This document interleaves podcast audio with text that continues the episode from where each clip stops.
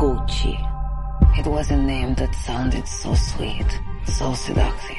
Come, meet the family. Hey everybody, this is Patricia, and this is my family. Kick his teeth out! They had it all. Wealth, style, power. Who wouldn't care for that?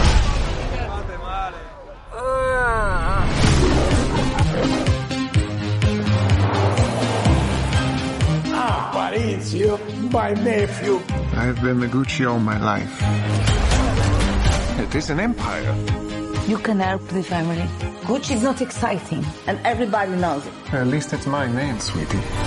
Our name, sweetie. Sweet dreams are made of these.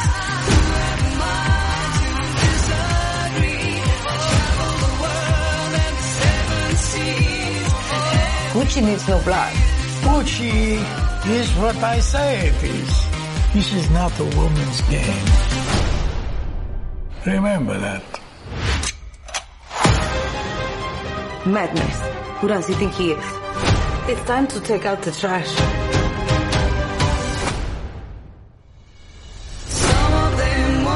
Gucci is a rare animal. It must be protected. Protected from who? From whoever threatens it. What game are you playing? Or a family. You'll play that. Gucci is my name too. Who does what? Oh. Don't miss.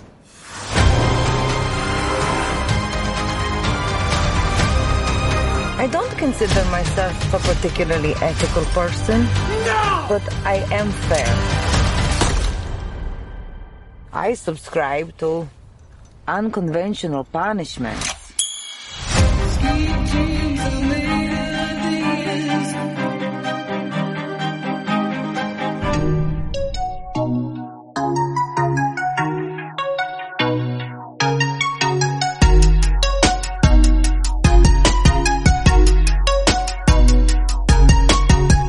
Hello, everyone, and welcome to an all-new episode of Palace Off the Top Rope. Thank you so much for joining me, ladies and gentlemen. And on deck for today's episode, it's a double cinematic review, as today I checked out Ghostbusters Afterlife in my matinee, and then tonight, the seven o'clock world premiere of House of Gucci with an all-star cast, which includes Lady Gaga, Adam Driver, Al Pacino, Jared Leto, Jeremy Irons, directed by Ridley Scott. This is right down my alley. Once the trailer came out, I knew I was going day one. Uh, and I know this is not the movie like everybody goes out to, to the theaters to go see, right? Everybody goes out for the Marvels and, and the Jurassic Parks and all that stuff. But for me, I get excited about movies like this. These are the movies that still get my blood going, you know? They're, I think, to me, they're the heartbeat uh, of movie theaters. Uh, of course, that's just my opinion. The world has changed so much, especially with this pandemic and the way we consume entertainment. But uh, more on that in the main event. Uh, so it'll be a double review that'll be coming up later in the show. I uh, wanted to talk about a few things, though. First off, Ghostbusters Afterlife premiered in theaters this past weekend, opened up to about forty-four million. Coming in two million less than the two thousand sixteen version, which was an all-female cast, rebooted version by Paul Feig, hated on, trashed on by the uh, toxic fan base of that franchise. Uh, you know, I remember I enjoyed that movie for what it was. I know it wasn't the best, but um, I was fine with that take on it and trying something new and moving it into the twenty-first century. And this is where I have problems with, with toxic fan bases. So everybody talked up Ghostbusters, and I've heard this for like so many years and, you know, seen it online and all that stuff, how Ghostbusters is this just huge franchise and like this super beloved, and I get all that. Like, that's cool. But the way I remember it, like Ghostbusters had, what, a total of two movies before that uh, two thousand sixteen reboot? And even then, they only had really one good movie. Uh, I, I can I can watch, and I, I think I, I'm pretty sure I like the sequel. But, you know, I, I don't remember that much about it other than the guy in the painting. Like, that's really all I remember about that movie. The first Ghostbusters, yes, fun and all that stuff. And it's a it's a classic, and, you know, it's played a lot on T V, and definitely one of those that gets re-released on, on physical media so many different times. Um, but, like, one movie, really? Like, and after all this time, you know, I thought it was going to build up this huge, like, anticipation for it. Kind of like, not as big as Star Wars, but, you know, it's it's that type of franchise, right? Like, the logo's very well known. The music's very well known. And, again, hot take from me. I put this on Facebook uh, a couple of days ago where I said it, I, I think the, the soundtracks of these movies are better than the actual movie itself. But, I mean, I'm sure I'll get a lot of flack on that. And there's a lot of fans of the Ghostbusters out there, right? At least perception-wise, right? Like, that's that's the way I'm seeing it. That's the way I see it online. And I say this sometimes, you know, the the social media and all that stuff is almost not reflective of what's going on in the real world. So I see the opening weekend number for this Ghostbusters, which is so tailored to nostalgia and so many Easter eggs of the past. I mean, the director has been upfront in saying that. It's the son of the guy who did the original movie. So, I mean, only forty-four million. And I don't want to hear the excuse about the pandemic or anything like that, because you got movies like Venom opening up to ninety million. You got Fast nine opening up to like seventy plus. forty million? Really? This is what the Ghostbusters, this huge fan base that I'm hearing online and, and throughout all these years, and this is everybody that shows up for it. Like, again, it's not reflective of what's going on in the real world. Like, yes, it was number one at the box office. Great, you know, at least in my, my line of work, it's great that people are coming out to the theaters to see this, but I was expect, I was expecting, honestly, like, you know, I was being conservative, conservative fifty-five, sixty million, but the way Ghostbusters and the whole mythology and the the lore of it, I was expecting it to be like eighty, ninety million, probably somewhere in that range. Like, that's the perception I'm seeing online. And, like, after all that, I poked I poked fun of it. Like, really? Like, forty-four million, two million less than the two thousand sixteen version, which had an all-female cast. So, and everybody, all the toxic man children, like, just blasted this movie, just didn't want to give it a chance. Could it have been better? Yes, but, like, the the the hate that this movie got, and the, you know, threats and all the insults, you know, I think it this drived certain people away from social media, like, that starred in that movie. I think it was like Leslie Jones left social media because of it. Just this toxic fan base. And this is a total amount of that, for the most part. That fan base is included in this this version of Ghostbusters that came out, forty-four million. So I'm unimpressed with it. You'll get my thoughts on the actual movie later, but that's the movie. That has nothing to do with the fan base. And, you know, I, it's just, that's funny to me. forty-four million, like, that's not impressive. Don't tell me Ghostbusters is this huge thing. And, you know, after seeing this one, like, I don't even know how much, you know, mustard there is for, like, a sequel. Like, I don't think they got much left other than, than honestly keep referring back to the nostalgia. Uh, and, and sometimes that's all it is. Like, I think that's, That's really all it's become. That's what the last set of Star Wars movies were to me. That's what it felt like. It was just rehashing the past, rehashing the past. And you guys are going to call me biased, probably, and a mark for this, but I loved what the Rocky series has done with the Creed movies and moving that forward into a new direction with a new character, new story moving forward. They've done this on uh, Cobra Kai, considering continuing the Karate Kid story, but also focusing it on new characters and developing new stories, and layering the characters from the past and having them, like, not be so, like, black and white and cookie cutter. Like, there's so many layers to these characters now, and they're pushing it forward. Like, if we had gotten that for all this other stuff that's been going on, Star Wars, um, you know, this Ghostbusters, which I'm going to talk about later, like, I'd be okay with all, bringing back all these franchises. But if you're, if you're bringing it back just to do the exact same thing, then it's just, what are we doing? You're doing it just for the money. That's what it looks like to me. And, and nostalgia's fun, but it gets tiring if that's all you're, like, putting all your chips on. Move the story forward. That's what I'm looking forward to. Um, and speaking of, like, toxic fandoms and expectations, um, the Spider-Man No Way Out trailer number two came out last week. And, you know, expectations of fans has become so, like, to the point where if they don't get it the way they want it to, it's it's not good, you know? Like, and I hate that when it comes to to movies. I like I've never been like that. I, I used to be so obsessed with finding out everything about The Dark Knight. But I was never in a position of like, oh, well, this movie better have this, and if it doesn't have this, it's going to be awful, because then I'm setting myself up for failure instead of just allowing what's presented on the screen, the art that's given to me, and just letting it unfold and see how it happens, whether I, and I could like it or not like it, and that's that's my opinion. But the expectation of fandoms these days, it's like, if, if I don't get what I want, like, this movie sucks.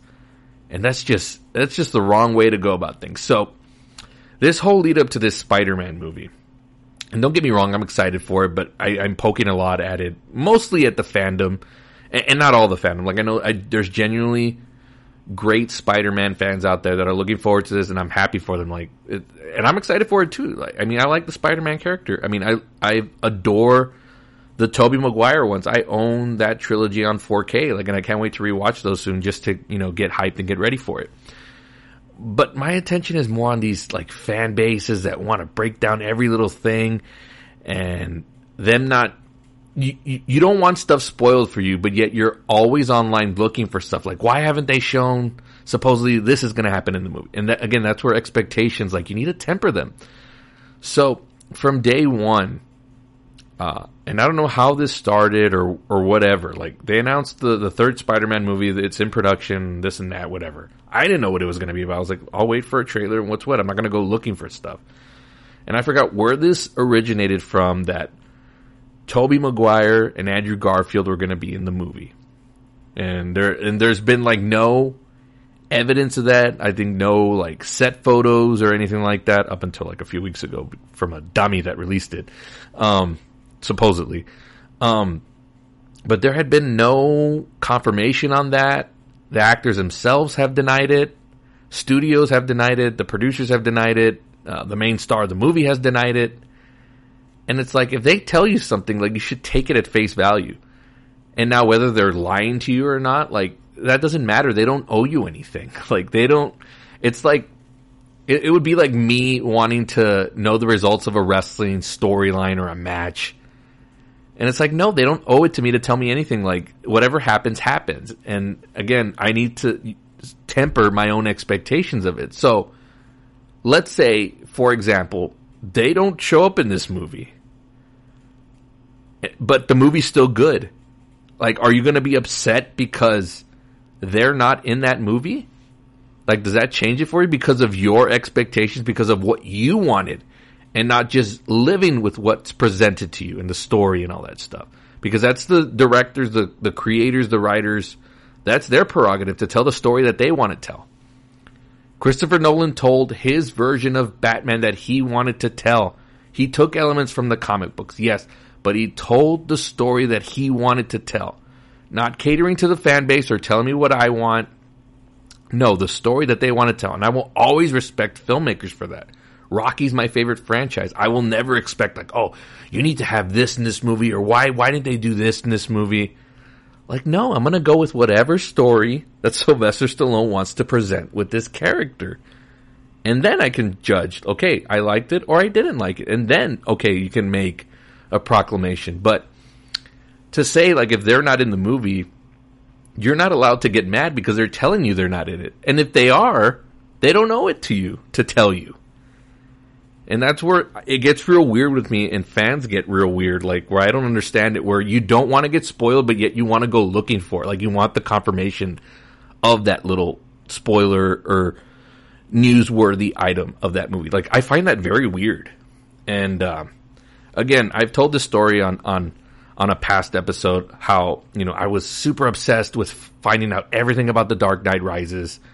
And by the time I watched the movie, like, it was totally, like, Like, the experience, I remember it being, like, not that fun or not that, like, you know, the movie, I mean, the movie was what it was, but, like, seeing all these little things, like, oh, I found that out through, you know, surfing through the internet and reading up every little thing, like, I was like, I vowed to myself, I was like, never, I'm never going to do that again. Never, ever. even for it's a movie that I really want to see. Like Creed three comes out next year. I know that's one I'm going to be very pumped for. Like whatever news comes out in it, casting, cool. But I don't want to know story points, plot points, you know, someone that may show up in the movie may not show up. Like I will never do that again. And I, and I wasn't even doing that for the Dark Knight movies. I just wanted to find out, oh, this, about the movie, whatever, whatever, whatever. But I wasn't saying like, oh, this, this movie needs to have this. This movie needs to have that. No. So if they're not in the movie and the movie's good, awesome. Like they told you the story that they wanted to tell. And plus they told you from day one that they weren't in it. Now, if they're in it, cool. What what does that do for you? Like you were gonna go see it anyway. You were, I mean, you're gonna enjoy it anyway, right? I I don't know. I just find these fandoms very odd to me, and I don't get it. If they're in the movie, cool. Like we all get to cheer and like clap or whatever. And if they're not, and yet it's still a good movie, like I'm gonna clap and cheer either way. Like that's the story they wanted to tell us. It's not, it's your fault for putting those expectations on yourself when they weren't even there to begin with. Like, that's just something that you wanted. It's what you expected. And I don't think, you know, I don't think movies should work like that. And I know we're in an era now where everybody's opinion is voiced online. And, you know, I'm one to talk, right? I have a podcast. But I don't come on this thing and tell you, like, The Matrix Resurrection better have this or it better explain that. I'm like, you know what? They're doing something. You know, that storyline wrapped up with those three movies years ago and they're telling another chapter. Huh. I'm just going to see how it unfolds. I'm not putting all these thoughts in my head like, oh, like, well, you know, they they better set up for Lawrence Fishburne's return as, as uh, Morpheus. Like, I'm not going to do any of that because the director, Lana Wachowski, has a vision of what they want to present in this movie, and I'm going to let her tell the story. Like, who am I to put thoughts in my head of what I want this movie to be? It's not how movies work. And it sucks because a lot of filmmakers are starting to cater to that. And I think this latest Ghostbusters movie is a huge indicator of that. Again, I'll keep teasing it, but I'll talk about that movie in just a little bit. Um, so yeah, just temper your expectations. If it happens, great. What do you need? Validation? You need to like pump your fist in the air like, yeah, baby, I told you they were going to be in it. Like, what do you get out of that? You're going to go see the movie anyway. So what does it matter?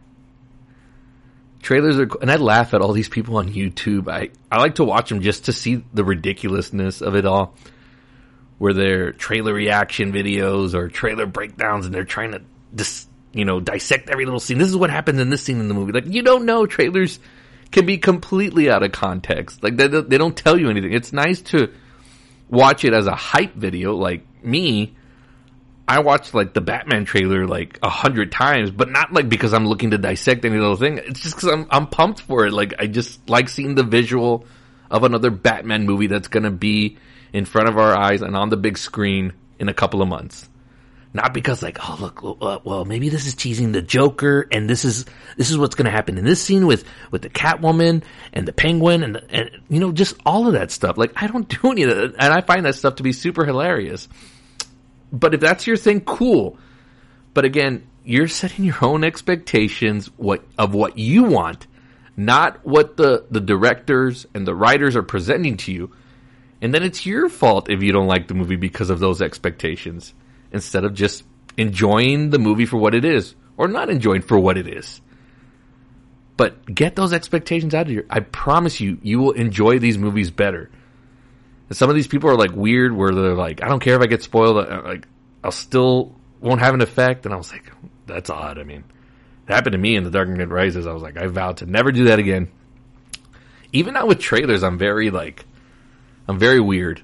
Like, I'll watch it, except for, like, if it's something like The Batman, of course, I'll watch it over and over again to get hyped and just get my goosebumps going.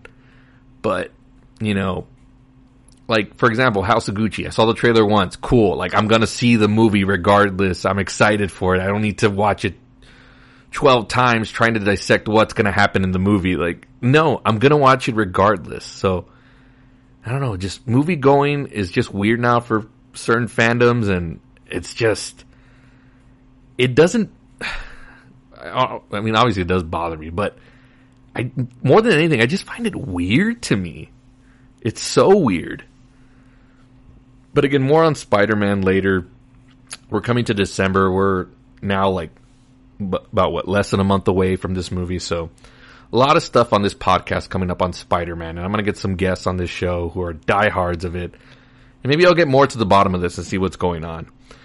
Um, what else am I going to talk about? So before we get to Ghostbusters and House of Gucci and my reviews, um, wanted to tease a little bit. I think next week I'm going to do more of a, a television-centric episode, because uh, this thought came into my head. So I finished watching uh, American Crime Story Impeachment, which was about Bill Clinton and, you know, Monica Lewinsky and that whole scandal and, and all that stuff. It was really, really well made. But it just like came and went. And other than like my mom, who I watched like episodes with, and I don't even know if she finished it, but like nobody talked about it. I didn't see anything online, like no buzz about it. And it wasn't like too long ago, I forgot how many years ago it was back, where they had done the American Crime Story and they did it on the O J Simpson trial. And that thing was like all over the internet. Everybody was talking about it. It was buzzing. But but again, of course, like as the years have gone on, there's just so much more streaming services and there's so much more content now. And like now it feels like stuff is just out there and it's just there. Like nothing really pops anymore, like where everybody's talking about it. And I found that to be very interesting. But again, this is just a tease. I think next week I'll dive more into that. And um, I think one of the shows that still like could get that buzz where everybody might be talking a little bit about it is Yellowstone. And again, I got the recommendation off my dad, who never recommends anything to me. And again, I'm letting my D V R load up so I can catch up and do it on a on a quick, you know, it, it ain't going to be like Sopranos, I don't think, but you know, it'll be a quick binge and I can catch up and see if it's as good as everybody says it is, because I, I hear it from a lot of people. Like, I haven't heard anything bad about this show. But like, again, this this American Crime Story show was done really well, and it was made by like Ryan Murphy, who's like done Glee and the uh, American Horror Story and all that stuff. And but now it just feels like stuff is just out there, like, and there's just too much content for anybody to really grab a hold of, and everybody's talking about it. You know, you got your Netflix stuff where it's like cool for like a week or two, like Squid Games. I don't I don't have Netflix right now. That just goes to show how, like, how out of touch I am with what's hip in the Netflix world. Like, I'm getting Netflix in December when Cobra Kai comes back. Like, that's what has my interest. And even then, that's not even a Netflix original. But I'm not getting that until December. And then I'll see what, what else is on there. Like a Red Notice. I haven't watched that yet. I had I had the chance to watch it at my theater on the big screen and just didn't get around to it. But that's a huge movie with The Rock and Ryan Reynolds and Gal Gadot. And, uh, you know, it just, it feels like it, it was just like for a couple seconds it was noticed and then that's it. You know, pun intended, right? It's T V's just T V watching is just weird now. There's just so much stuff, and you know, I miss the days of like, you know, a Seinfeld or Friends where everybody just had their attention on it and everybody could talk about it. But really, I had I had nobody to talk about this American Crime Story with. Like, it just, and again, I'm not talking to just like people that I talk to in, in real life and who I converse with every day, but just, you know, on the internet. Didn't see anything on it unless like I really deep searched for it. I didn't see anything. And uh, I try to keep follow people that talk about everything, movies, T V and all that stuff. No conversation on that. It's just it's just weird how much there's just so much stuff out there. Again, Squid Game was popular for what, like a week or two, and then like nobody's talking about it anymore. Like, it just comes and goes. And the same thing's going to happen with Cobra Kai when it shows up in December, because you can binge watch all of it and it's a topic of discussion for like a week and then everybody moves on. Like, there's not that lingering effect. And that just, that's what made me appreciate The Sopranos, because I can only imagine if I was watching that in real time week to week. And uh, there's a show coming back and the trailer came out today. It was for Euphoria season two that stars Zendaya. I always get the name wrong. My daughter's going to get mad at me. Um, That's coming back. That's going to be a week-to-week show. Um, I mean, it's just weird. There's, I mean, there's stuff that's catching my eye that looks interesting. Uh, there's a show called Mayor of Kingstown on Paramount Plus with Jeremy Renner and Kyle Chandler that looks so good. It looks like a movie, but it's a television series. Like, that's how the lines have been blurred so much now. Like, sometimes it just, it looks like a straight up movie, but it's a series. Hulu's got one coming out on Pamela Lee Anderson and Tommy Lee. That's going to be interesting. It's got Seth Rogen. That looks like a movie, but it's going to be a series. Like, again, the lines are being blurred, and there's just so much content out there. Um, it's hard to really grasp and see what everybody's watching. Like, even Succession, which was a huge popular H B O show. I mean, it still is, but, like, it used to be I would see all the conversation about that on Twitter. And now it's like I'll see one here and now and, now and then. Because it's just, our attention is just in so many different directions now. I just, I find that very interesting. But again, I'll, I've been talking already about it at length, and I, this is supposed to be just a tease, but I'll talk about this more next week as I do a more television-centric episode. Uh, and as Hawkeye is about to premiere on Disney Plus, that's going to be a six-episode little mini event. I'm sure it, it could be a movie, but they wanted to stretch it. Um, so that I'll talk about that. I'll probably have reviews of that because um, obviously I didn't watch the What If series. Again, so much content out there. I skipped it, like, and I haven't looked back since. Like, I have no interest in going back to that. But Hawkeye, yes.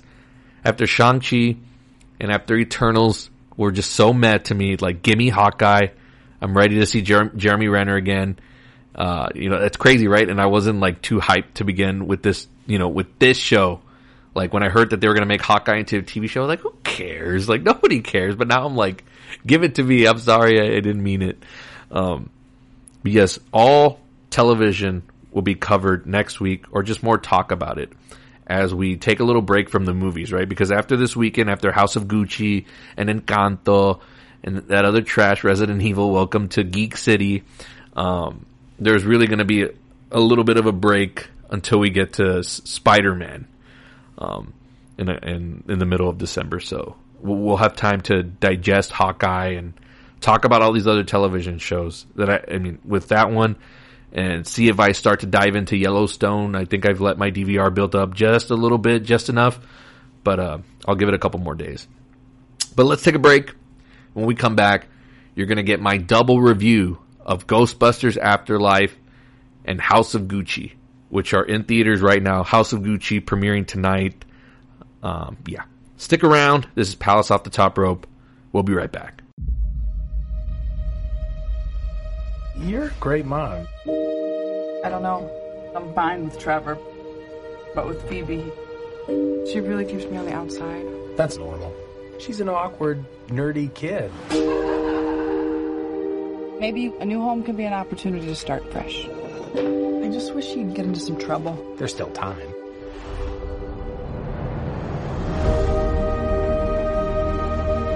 What are you doing here in Somerville anyway? We're completely broke. And our grandfather left us this creepy old farmhouse in the middle of nowhere. Your father wasn't much of a homemaker. He could hardly keep the power on. You're saying he left us nothing? Well, I wouldn't say nothing.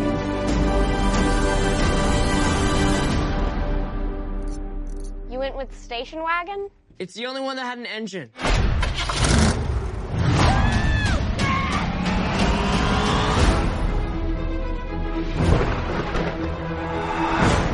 What is happening here? Somehow, a town with no fault lines is shaking on a daily basis.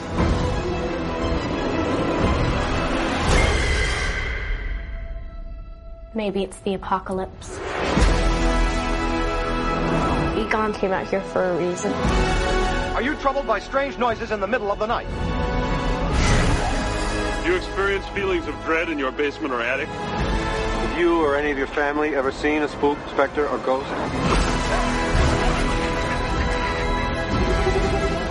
Oh my God. You guys hear that?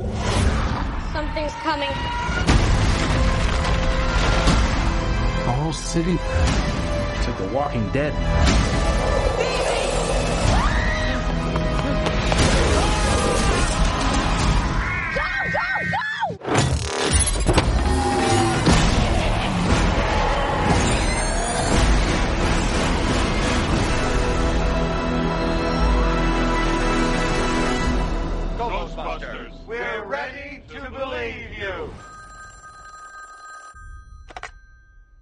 We're closed. Welcome back to the show, folks. And now that I got all of my stuff out of the way as far as like getting after the toxic fanboy man children that is the Ghostbusters franchise and Star Wars and all that stuff. I mean, and I'm not saying all of these fan bases, you know, everybody's got toxic fans, right? And, and whatever branch, you know, I like wrestling. There's a lot of toxic wrestling fans out there. Um, so I'm only speaking to like a small percentage of those. Like for the majority, there's a lot of great fans out there for, for every franchise. So don't think I'm picking on you specifically. If you are, if you think I am picking on you, then that's just a reflection of of that fan base then. Like you're, you're, you're fitting into that category that I'm talking about. So that's on you. That's on you. Um, anyways, let's get to my first of two reviews here on this episode. The first one being Ghostbusters Afterlife. I saw this on the IMAX screen. Went in with very low expectations and also not so much familiar with the other ones. Like I've seen those, the first two movies. And of course I saw the two thousand sixteen, uh, updated, uh, reboot with the female led cast. You know, I enjoyed those movies. Like they are what they are. I wouldn't consider them my favorites. Do I own them on home video? No. Would I watch it if it's on television? Sure. Like I got nothing against the Ghostbusters movies. I like Bill Murray. I like Dan Aykroyd. I love Harold Ramis, Ernie Hudson, Sigourney Weaver, that whole cast. Even the new cast. Kristen Wiig and Melissa McCarthy and Leslie Jones and, uh, what's her name from Saturday Night Live? I like her a lot. I can't think of her name right now. Sorry. But I like everybody.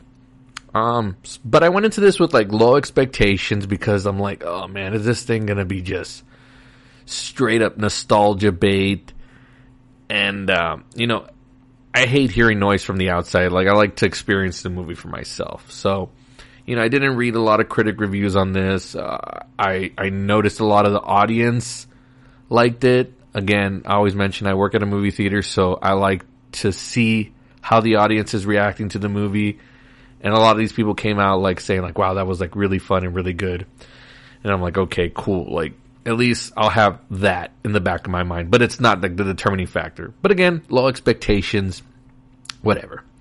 So the movie plays out, and it's a whole new set of new characters that are introduced here. And I'm like, cool. Like, I know there's a lot of Easter eggs in this movie from like the get-go. And, uh, you know, again, the director was very upfront about that. There was this little intro that played in front of the Clifford movie for a while. And it was like an interview with the director, Jason Reitman. And it was along with, alongside his father, Ivan Reitman, who directed the original Ghostbusters. And he's talking about like, oh, there's so many Easter eggs in this movie. I think it's better for me that I didn't know a lot of this stuff because I just want to see the story that's presented to me and if it's making any sense. So obviously, I'll try not to spoil it too much because again, the movie's still fresh. It's still new. And if you're, if you want to go see it, I mean, I at least have a two, three week rule where, unless it's something like I need to talk about it. Like when Spider-Man comes out, that's going to be hard to avoid not talking about whatever happens in that movie.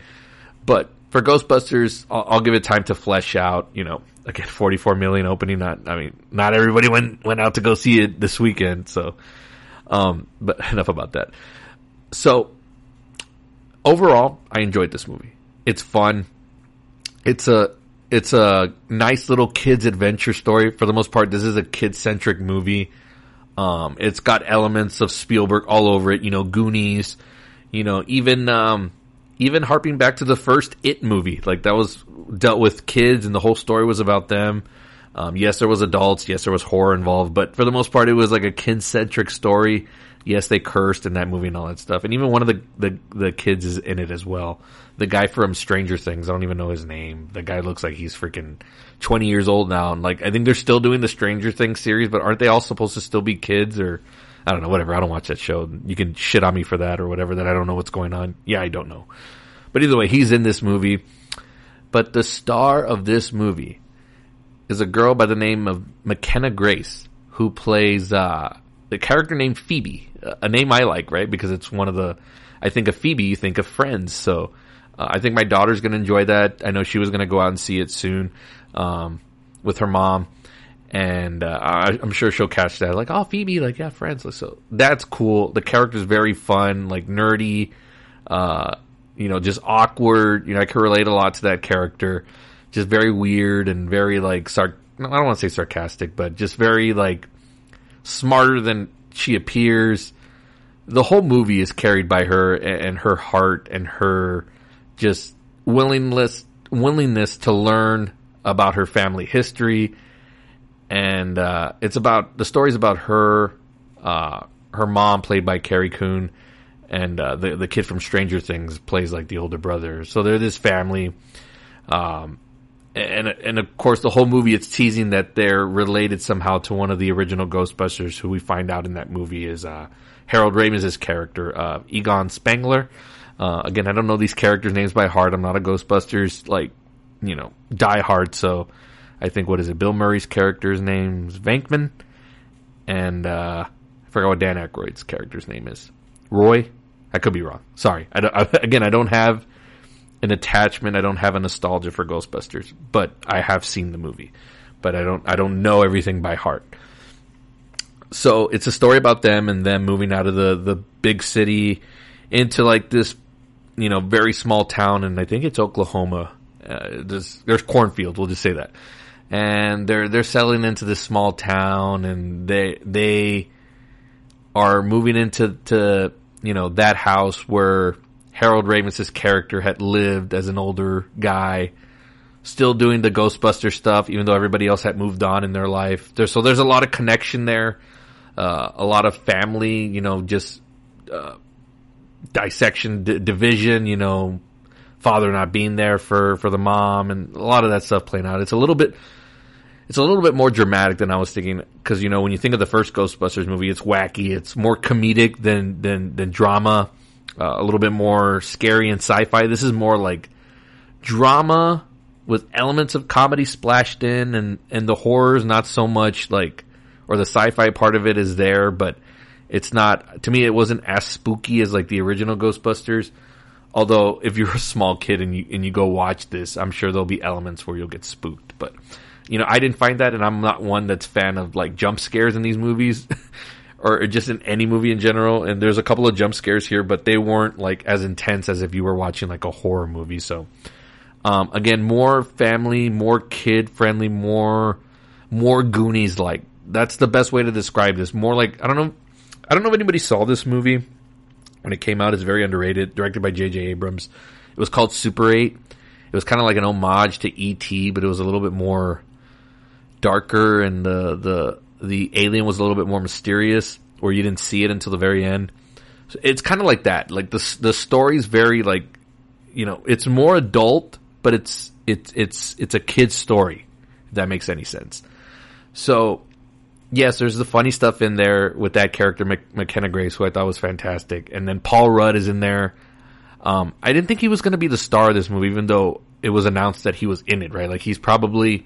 You know, outside of the Ghostbusters, the originals, like he's the biggest name, right, in this thing, because Paul Rudd's been around forever, and then of course he got even bigger being casted as Ant-Man in the Marvel Cinematic Universe. So again, he's all over the place, and he's a bigger name. So when he got casted in this, I'm like, oh, is he the main star? He's not. He's a supporting character, but it's great because the story is is more about the little girl, and you want to keep the focus on that, and then you add in elements of Paul Rudd doing what he does best. You know, he's the one that's reminding the characters in that movie, like, hey, like, there's stuff that happened here in the eighties back with the, you know, the original Ghostbusters, and tying everything up.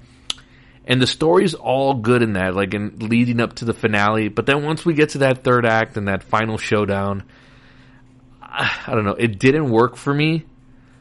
I like the parts with the new characters, but then when you, you got everybody back from the original, you know, obviously everyone that's still around.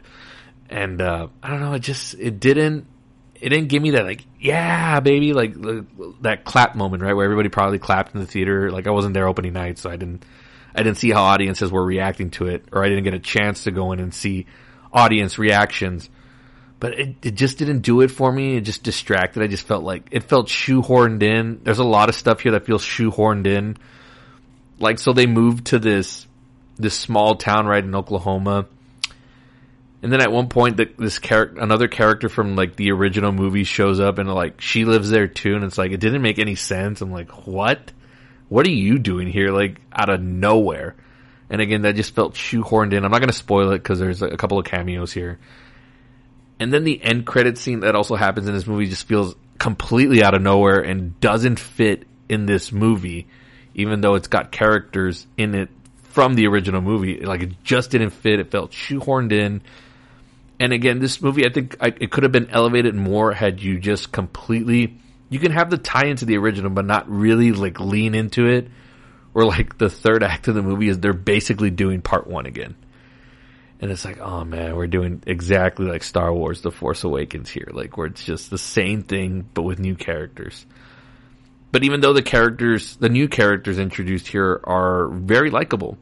Uh, again, especially the, the character Phoebe, played by McKenna Grace. And I forgot who her her friend is.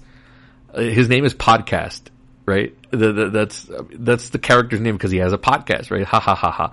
And uh, I don't know, that that character was super funny. He had a lot of great one-liners. I don't know what the actor's name is. It's a kid. But him and uh, Phoebe's character have such great chemistry. And again, I thought this was going to be like, the way the trailers made it look, like there was a huge group of kids in this, but it's not. It's really like just the the, the little girl Phoebe and that character named. His literally his name is Podcast. I don't even think he, they mention his real name, but uh, th- their dynamic is great. It's what drives the movie, and they're like, you know, just exploring and all that stuff with, with the with the ghost the ghost uh, thing and everything. So that works, and all all the stuff with Carrie Coon and, and Paul Rudd and their, you know, chemistry is also good. And Paul Rudd's just, you know, he's like, he's one of those bench players that you can bring in and he's going to be good almost like ninety-eight percent of the time. He's good in everything that he's in. Like, so I wasn't disappointed by that. He does his part well. Um, there's a scene in, in a Walmart where it becomes total product placement, and it's just like, that part was weird, but again, Paul Rudd saves it. But this is total cash grab, like, I P. And it's like, man, like, I hope we don't try to do this with all these different franchises, even though it's been done already, like with Star Wars, the biggest franchise you could possibly get. Um, and then there's also something that they do in the final act of this movie where I'm like, man, like, really? Like, like, really? Like, w- we actually did this. And I won't spoil it, but the best comparison I can make, and I won't even fault the other movie for doing this because this was actually in production and the actor w- was still alive and tragically passed during it, was Furious seven. And they had to add in a digital Paul Walker face onto the brother's uh, body to finish that movie on some of the scenes. So I, I understand that completely, for them to finish that movie, because he was in it originally and he's in it for the most part. But here they do something and it's like, man, like, if I was a celebrity and I had my family and if they'd done something like this, or if they did it with me, I'd be like, what a horrible, like, decision. Very creepy and awkward. Uh, And I'm sure the family okayed this, but I just, I found it to be very weird. And it took me out of it in that moment. I was just like, no, they did it. They did not. But also, like, not completely shocked, because this is a business and studios are out to make money. So again, I'm not going to spoil it, but once you see the movie, you're going to know what I'm talking about in that final thing that they do in the third act. I'm just like, ooh, no, no, no, no, no. I don't know. That left me sour, but for the most part, like, ninety percent of this movie is good. It was just that, that ten percent with the overabundance of nostalgia references. And again, just the shoehorning in uh, of all the original characters and stuff. Just, eh, I was like, I could have done without it. Like, we moved on. It's, we gotta move forward. Move the story forward. Stop going back to the past. Or if you're gonna do it, at least weave it in. Like I mentioned earlier with Creed and Rocky and Cobra Kai and the Karate Kid, like, they're weaving it. They're not leaning into it. And this movie leans into it quite a lot. And again, if I didn't, if I wasn't, if I was a diehard, then I would understand, oh, oh, they're referencing this. Of course, we get it. But I think it's good that I went in not knowing all of the Easter eggs or not knowing every little thing about it. And I was able to enjoy the new characters that were presented on the screen. And again, the standout is McKenna Grace as Phoebe. She's super young. She even sings a song in the end credits where I was like, oh, what song is this? Like, I've never heard of this artist. And then I, uh, what is it? Shazammed it. It's like McKenna Grace. Oh, she sings too. She's, she's, uh, double talented. She can act. She can sing. Well, singing to be determined. You know, I heard that one song, whatever.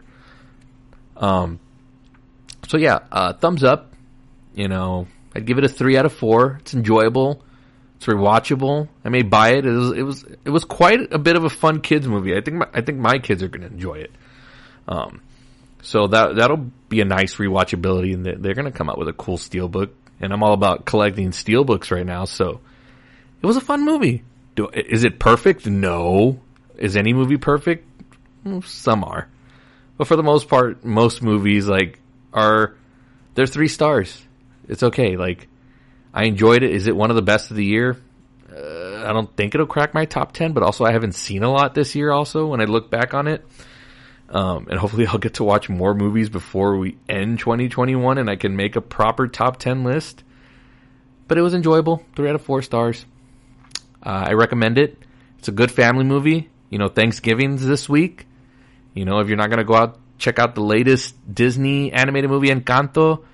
If you're not a, a super adult into films like a House of Gucci, yeah, go check out Ghostbusters. It's a great watch for the family. It's a good matinee movie. It's also a good nighttime movie after you've had your turkey and you want to go, like, just enjoy a night out with the family. I recommend it. Ghostbusters Afterlife, fun, family-friendly film. And again, if you're if you're leaning into, you're a diehard Ghostbusters fan, you're going to love everything about this movie. Like, you'll give it a perfect one hundred. I promise you.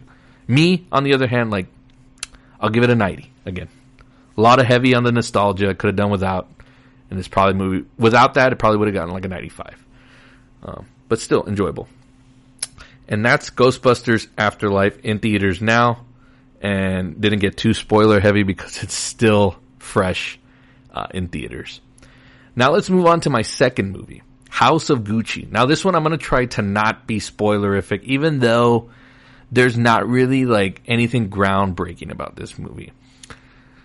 Um, went into the seven o'clock showing tonight, the first show tonight, and it was a packed house. Like that put, it, more than anything, that put more of a smile on my face than the actual movie itself. I was just like, ah, people still care about these movies. Like, incredible. Ridley Scott put out one about a month ago with Ben Affleck, Matt Damon, and Adam Driver too. And like nobody cared about it. And I thought that was the better movie.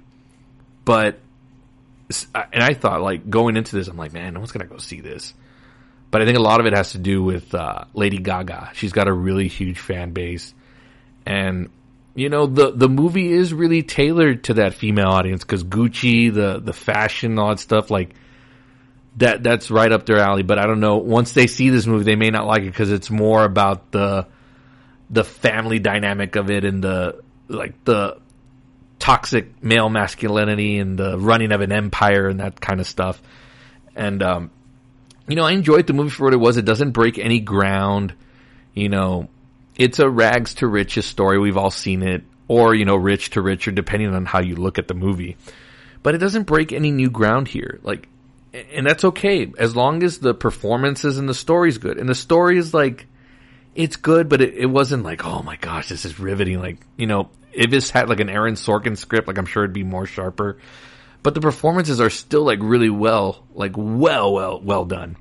Um, Lady Gaga, for sure, is a lock to be nominated for Best Actress at the Oscars uh, come next year. She's great as the character of Patricia. I forgot what her last name is. There's a lot of Italian Gucci. They talk like this and Aldo and, you know, so there's a lot of that. That's a part of that is gimmick in the movie. So the way people talk is kind of the thing that makes it entertaining and not poking fun at like accents like that or anything, but it, it makes the movie, it makes it feel like more of a character.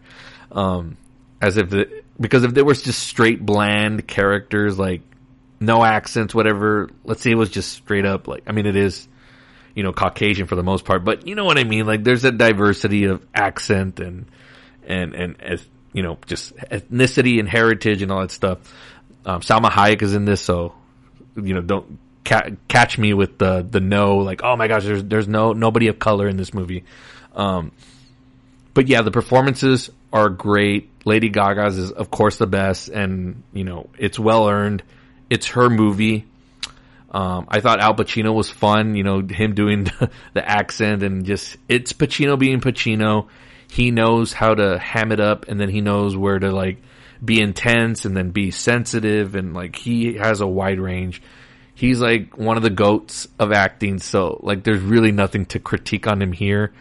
Will he get nominated for Best Supporting Actor? It's possible, but I think it'll probably go to Jared Leto, who, like, transforms in this movie again. And again, Leto's one of these guys that will really get into a character and, and really transform, even physically, to the point where, like, if you're not, like, a diehard film fan and you walk into this movie, you're not going to know that's Jared Leto until you see the credits at the end. And his his performance is a little too over the top for me, where I could tell, like, oh, he's trying. Like, he's trying to put on this accent. He's trying to do these different things, but it's at least, it's it's not too over the top where I'm like, oh, to get this guy off my screen. Like, it was it was still a fun performance, and I think the Academy will recognize that, and he'll get a Best Supporting Actor nomination. Um, but that field is strong too, so uh, we'll, we'll see. Uh, for sure, maybe Gold, Golden Globes, that's probably a lock. But Oscars, we'll wait and see, but it wouldn't shock me if he does. Um, everybody else is good here. Jeremy Irons, um, Adam Driver was probably the weakest part of this movie. Um, but that's only because the cast around him is just that. I think they're just so much better. Driver kind of plays it straight here, even though he's also doing, like, the Italian accent and all that stuff, but he's just so, like, he's so vanilla here to me. And, and that's maybe because I've seen Adam Driver in a lot of really good stuff in the last couple of years. Even back to a month ago, he's also in The Last Duel, which was also directed by Ridley Scott. And I thought his performance there was more, it stood out more. But again, he was the co-lead in that movie. Well, I guess he's kind of the co-lead here too. But, you know, again, more great actors around him. Even Ga- Lady Gaga has shockingly done well in crossing over. You know, usually when these music stars go and do the movies, you're like, oh man, like, they can do a movie, but they're better off singing.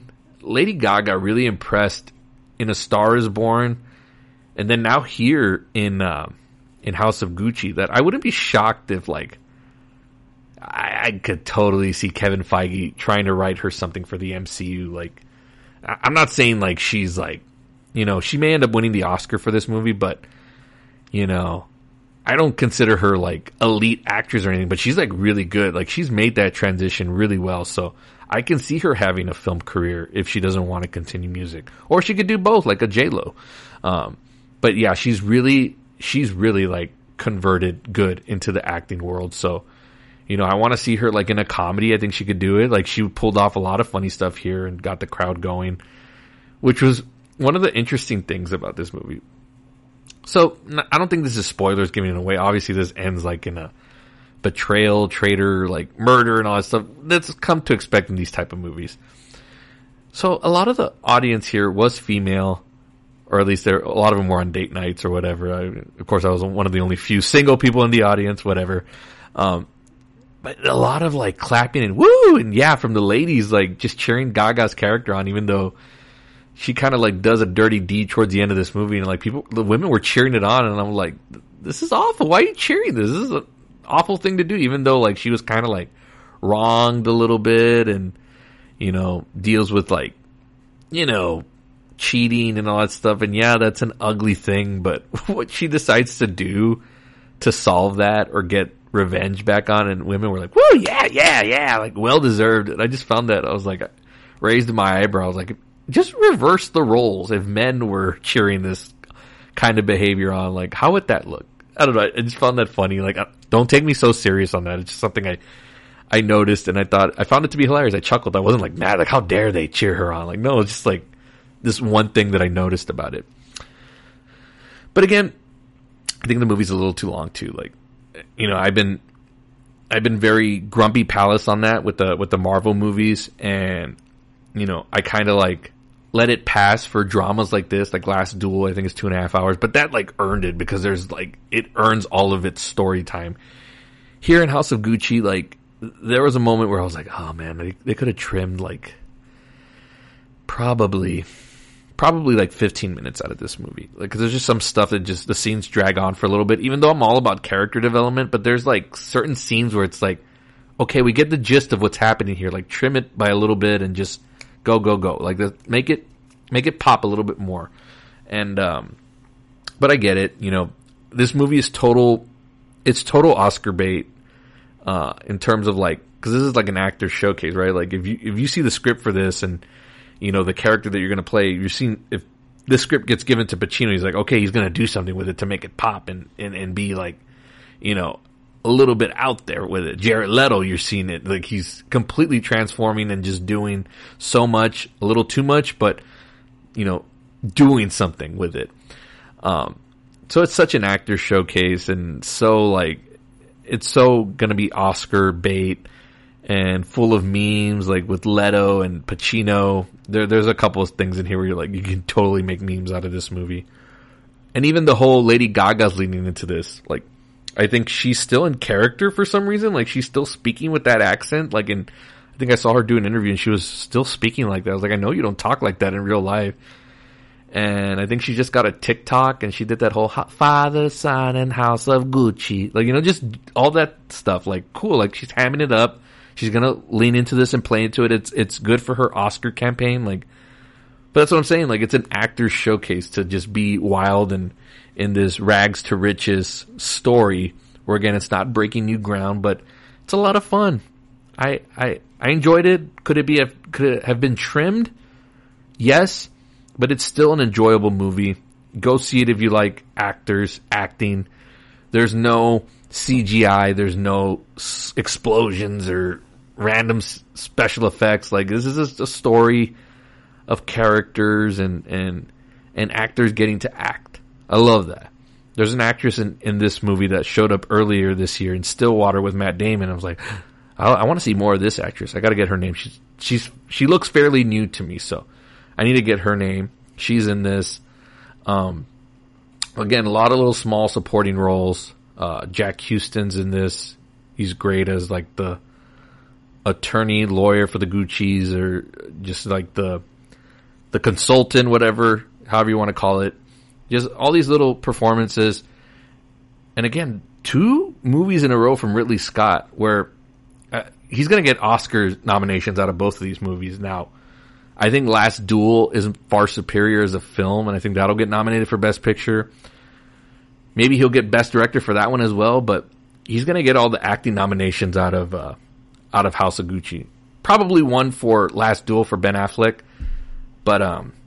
Yeah, no, bravo to Ridley Scott, man. Like, two, two movies like this back to back, even though one's stronger than the other, but still, like, quality, quality. This is like, it's not on a, it's not like Robert De Niro in nineteen ninety-five doing Casino and then Heat, like, back to back, or Heat and Casino. I forgot which one came first.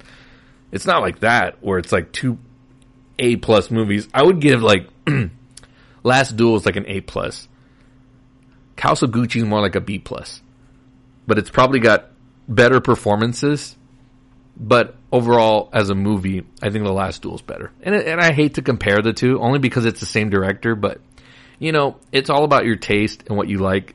And uh I think commercially, House of Gucci is probably going to do better. Again, it's got the Gaga, you know, factor in it. She's got a huge fan base, and and it's a more marketable movie. You know, again, this is more for the Instagram, like, influencer crowd, the Gucci, the high-end fashion, that lifestyle, which is, again, I, I think it was a, and I'm trying not to poke fun at this, the, this female fan base that was in this movie, but I think it's more of that crowd, like the very sophisticated, like that top end of fashion and that lifestyle, or like, you know, I don't relate to any of that Gucci, the fashion or whatever. I don't dress like that. I don't spend money like that. Cool if you're, if you're into that. I just, it's not my thing, and I, I sometimes I find it to be too materialistic, like, especially when in terms of like dating somebody like that. Like, I know, like, if I dated somebody, I, I don't think I would mesh well with somebody that's into Gucci and, you know, Prada and all that's like all that high end fancy stuff. Like, no, I'm very simple. Like, um, or maybe that's just me being picky or whatever. But I don't know. I, I don't relate to that, but I could see why the Instagram generation will flock more to this than they would to like a Last Duel. That that's all I'm trying to say. I'm not trying to make fun of anybody or, or what they're into and whatnot, but that's that's just how, how I see it from a marketing standpoint. Like, this movie, House of Gucci, is more marketable. And again, it was a jam-packed auditorium, which I loved. that everybody showed up for a movie like this where there's no superheroes, there's no capes, there's no flying, there's no explosions. It's just characters acting in a story and giving giving good performances. Again, Oscars will be coming for this movie. Nominations for sure. Um, and that's my double featured review of Ghostbusters Afterlife and House of Gucci. Would I recommend one over the other? I mean, I guess, uh, it, it, again, it depends on what your taste is and what you're looking. If you're, if, if you're a family, go see Ghostbusters, obviously. But if you got like a date night or whatever, you're with your significant other, go check out House of Gucci. Uh, You'll you'll see some stuff in there where you're like, oh man, oh, don't ever wrong your ex or anything like that. So you never know what can happen, whatever. Um, but that's that's uh that's gonna do it for my reviews. And let's take one final break. When we come back, uh, I'm gonna give you a look because this is not the end for this podcast. There's other stuff coming this week, so I'll get you ready for that as we continue on Thanksgiving week here on Palace Off the Top Rope. Stick around. We'll be right back. Are you ready?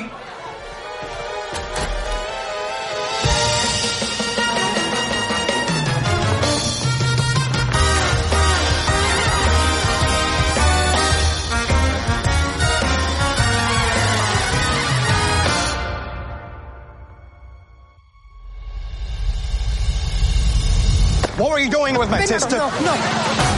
Your brother has something to say to you. I apologize for behaving last night like... Like a, a gangster. I'm a grown-up now, Bernardo. I'm gonna think for myself. Hey. Bernardo thinks I'm a kid. You are a kid, kiddo. I want to be happy here. I want to make a life, a home. Hey. Run away with me. You don't want to start maybe with, I'd like to take you out to coffee? If you can fight in America.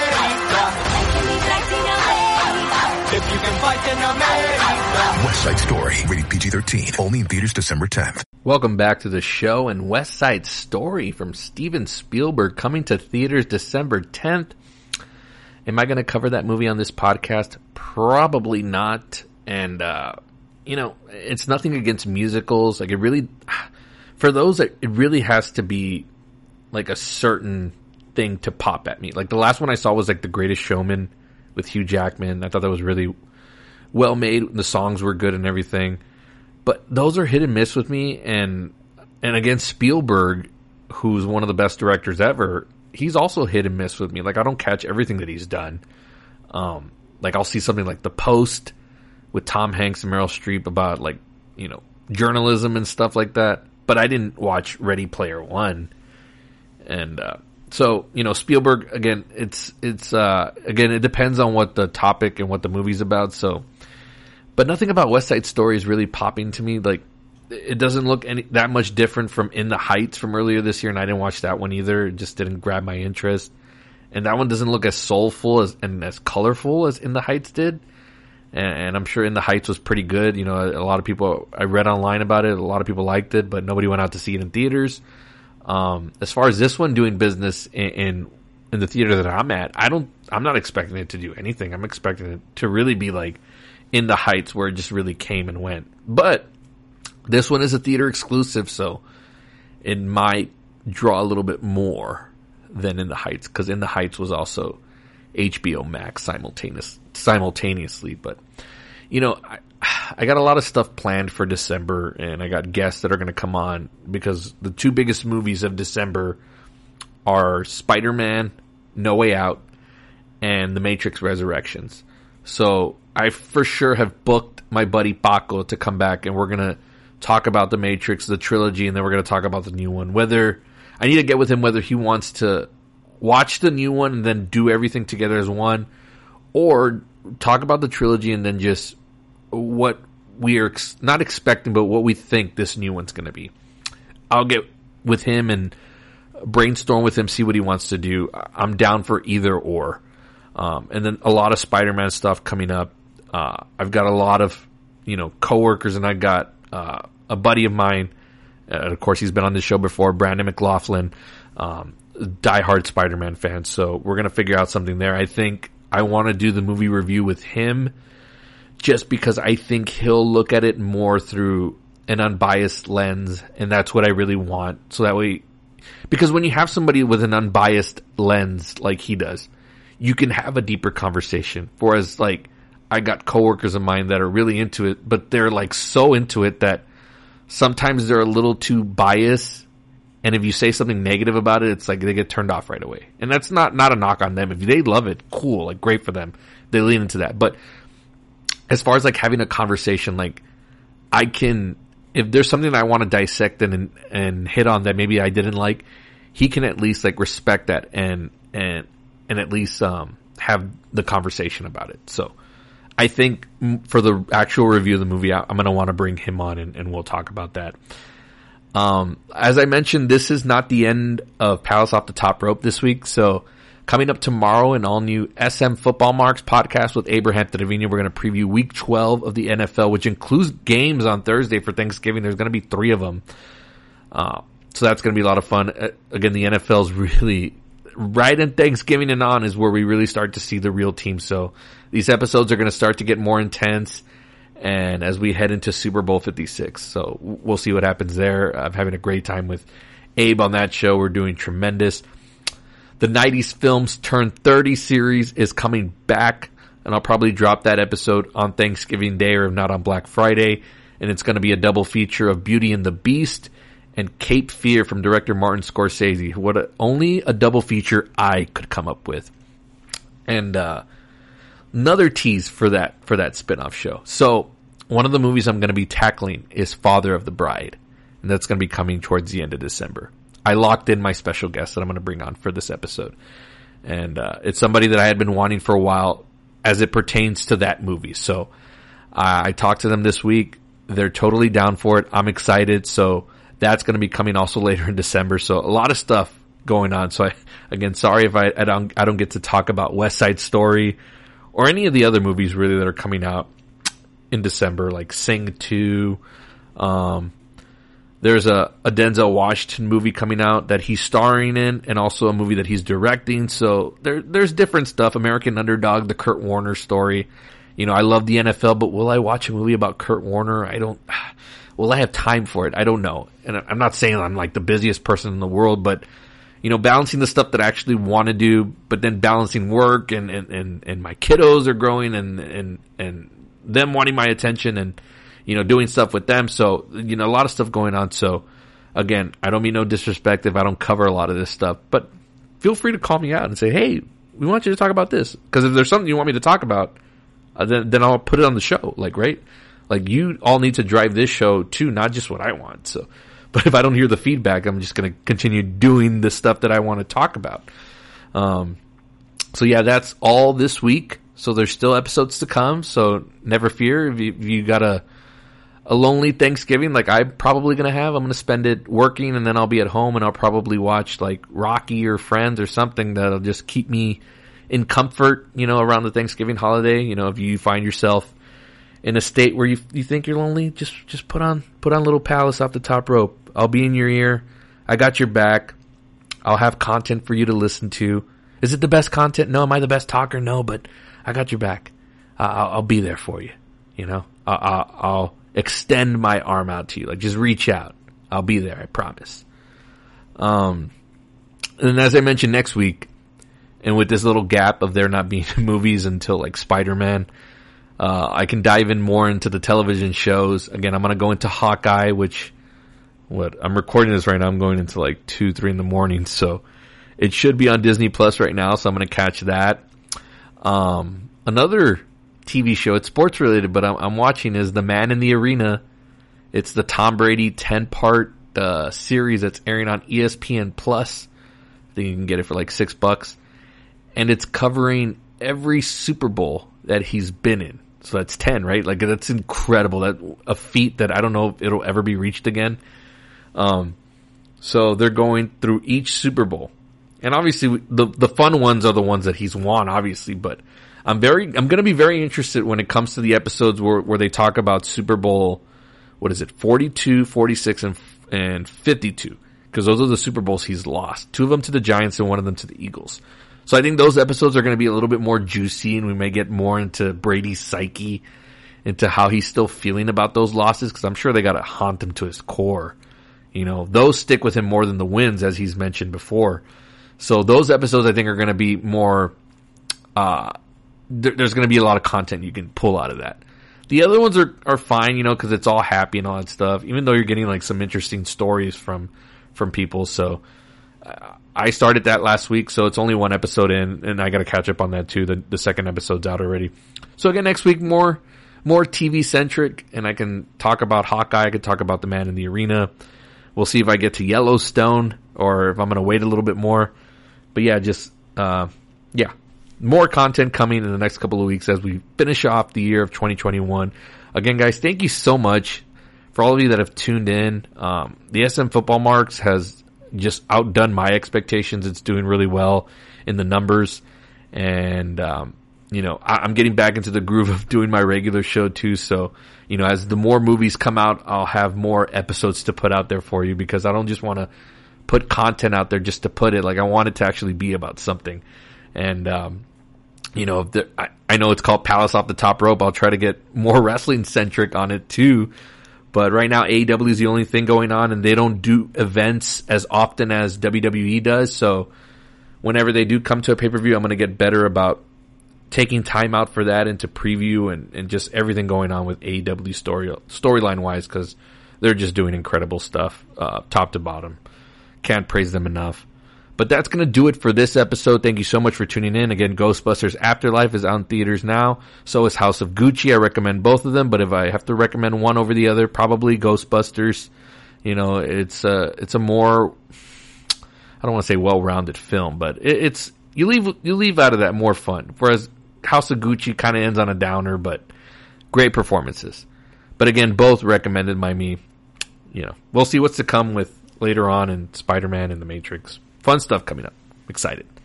You can find this podcast on Spotify. Search Palace Off the Top Rope. Hit that follow button. I would greatly appreciate it.